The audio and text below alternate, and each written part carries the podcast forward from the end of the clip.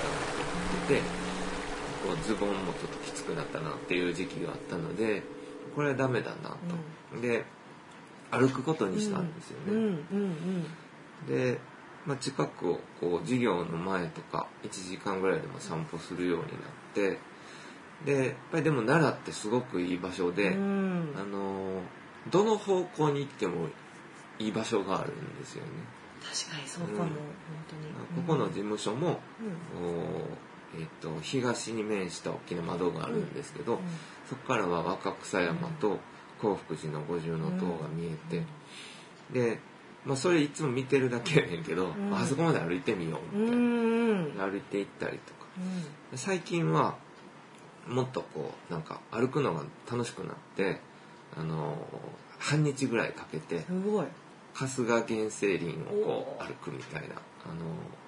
高畑の方からはい。ずっと、うん。えー遊歩道を歩いていって、うん。で春日奥山道の方入って、若草若草山山頂行ってでそこからまた降りてくるっていう。山頂まで行くんですね。山頂まで行きます。すごい。裏まで行って、すごくそれが楽しくてなんかあのーもう一人で歩くんですけど、うん。うん。でほとんどあんまり人歩いてないし。でもなんかねあのウグイスの滝っていうところがあって、へあのそここう山の奥の方なんですけど、そこがこの町に流れてる川のこう源流になってるところだっていうのをー初めて知ってう、ん。でなんか今年も初詣はあの春日大社にも行ったんですけど、うんそこにももうお参りしに行きました、うーうんんなんかいつもありがとうございます。ですね。の滝にお参りしになんかねそういうのもうん。コロナがあったからやったことなのかな。うん。なんかみんなきっと身近なところってあんまり歩いてない知らないと思うんですけど、歩くことですごく気づくことがあったりとかして、足元を見つめるこう足元を見つめ直す機会になったなっていうのが3つ目ですね、そんな感じです、うん そうか。うん。でも奈良って奈良でよかったなって思うんですよね。歩くのがそうそう。歴史のやっぱり積み重ねがすごくあるからそう。そう、発見が常にありますよね。うん、確かやっぱオンラインってにこう遠くとつながれるうんでしょ、うん。うん。それってこう人間にとってのすごくこう便利な道具、それをこう僕らは気づくと手に入れていて、うん。一方でやっぱりリアルな体験っていうのも人間ってうん。体があるからすごく大事で、実体のあるものなので、それも体験できるのが、こう奈良っていうフィールドかなと思う。じゃあ両方楽しめるし、うん。なんかそれがこう生きていく活力につながっていくなっていうのはすごく思いました。うんうん。うんオンライン化っていうのはでもこれからも多分コロナが収まっても続いていくって感じ多が分なんか感触として日本はうん。そういうところって遅れてたじゃないですか。そうですよね。一気にそれが進んだ気がしてて、うんまあまだまだやと思うけど、うんうんでみんな使えるなこれはっていうのは分かっちゃったから、そうですね。うん。うん。多分使うでしょうね。うんでウイルスとのこう共存っていうのも、まあ実は昔からあることなので、う歴史を振り返ってみると、うんうん。なんかそれがこうね、まあ、パンデミックみたいなことになった時に、うん。人がどうつながっていくのかっていう中でうん。有効な一つの方法うん。なのかなっていうふうには思いますね。うんうん。うんじゃあそのコミュニケーションのなんかこう違いとかコロナ前コロナ後で、まあ、やっぱオンラインの良さにも気づかれたりっていうのもあるしオンラインとその現地でその自分の住んでる半径、まあ、そういうそんなに広くない範囲の魅力とかそこに気づくっていう2つの軸が多分今後も大事になっていって続いていくっていう中でうーん実際にこう対面でずっとじゃあオンラインで会い続けてる学生さんもいまだにある、いらっしゃるんですか？もそうですね。うん。もうあの1回生なんかはもうずっとオンラインにしようと思ったし、でも実際に会えないってことのはそんなに弊害じゃないというかさっきのお話と重なるけど、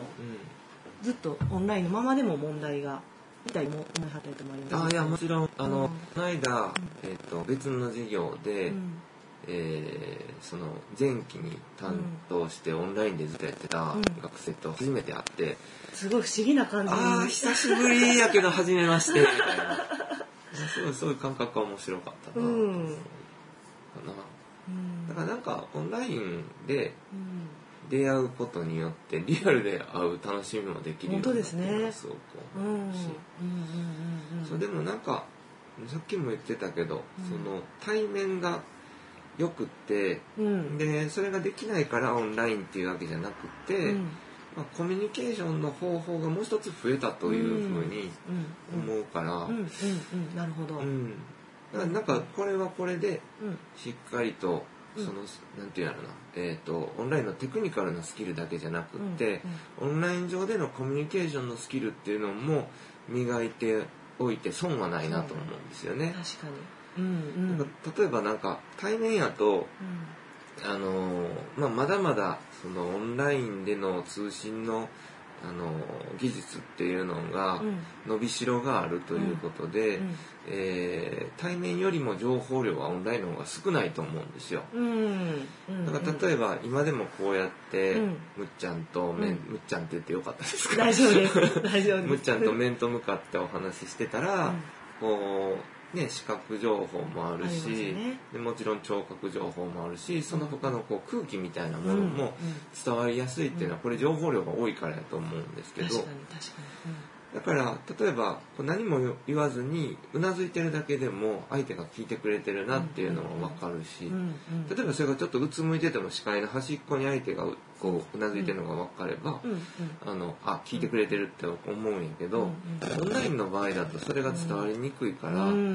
だからあえてちょっとあの相づちを声に出してあの言うのを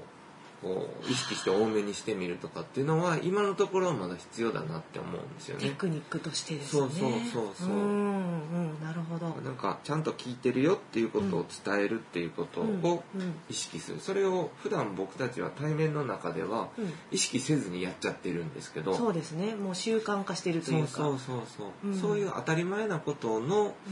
意味みたいなことをしっかりと考えた上で、あの行動に反映させていくっていうのが、もしかするとまだまだオンラインでは必要かなって。でもそれはなんか相手のことを思う気持ちっていうのに、あの改めて気づけるというか、そういうきっかけにもなるなと思ってて、例えばそのオンラインの授業の中でも、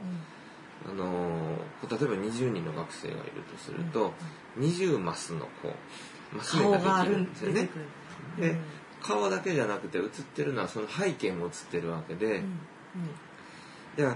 でそれは例えばその学生の各それぞれの部屋からプライベートの空間から参加してるんだけど、みんなにそれは見えるわけで、そう考えるとそのフレームで切り取られた自分の部屋の一部分っていうのは公共空間だというふうに認識できると思うんですよね。だからそこだけをこうしっかりと作るっていうこともやってみたら面白いかもよみたいな話もしてて、学生にはね。なるほど、うん。なんかそれって相手から自分がどう見えてるかっていうのを意識することでもあると思うし、なおかつなんかあのー、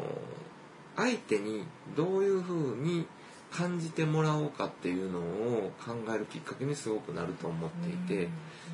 でそれやったらじゃあ例えばむっちゃんとお話しするんだったらこういう失礼にしようとか、あのっていう考えにつながってくると思うし、なんか日本ってこう行事ごと昔から多いじゃないですか、ね、なんかお正月には門松を飾ってとか、鏡餅飾ってとか、あの3月にはこうひなひな祭りでひな人形飾ってとか、うんうん、5月はね単語の節句でとか、うん、他にもいっぱいあるじゃないですか、うん、お月見とかね、だからそういうしつらえっていうのは実はそういうところに基づいた考えだったのかもしれないなと思ったりしてて。なるほど。なんかみんなで他の人と一緒にこう公共空間を自分のこうプライベートの空間の中でも作っていこうっていうのがあったと思うしまあもともとプライベートとそういうプライベートじゃないところパブリックな考えってあの感覚っていうのはなかったと思うんですよね。もう全部地続きというか。そうそうそうそうそう。なんかそれをちょっと取り戻せるというかさらにアップデートできるようなきっかけにもなるかなっていうのは少し思ったりしてます。面白い、昔でも本当になんか鍵もかけなくてその軒先がもうオープンな感じで待合ってそんな感じだったりとか、なんかもっと、まあ地域一つでの中に自分がいるような感覚、ね、隣の人ともこうつながっているような家族の単位も大きい感じののがどんどんまあ,、あの家もすごくプライベートを守るような感じになってマンションの一つ一つこう部屋がくっきり区切られていってっていうそれがまあ居心地のいい時代にどんどんなっていってるけれどこういうコロナで公共的にしていける空間が公共になっていくっていうのは確かにすごく一つまた時代が変わ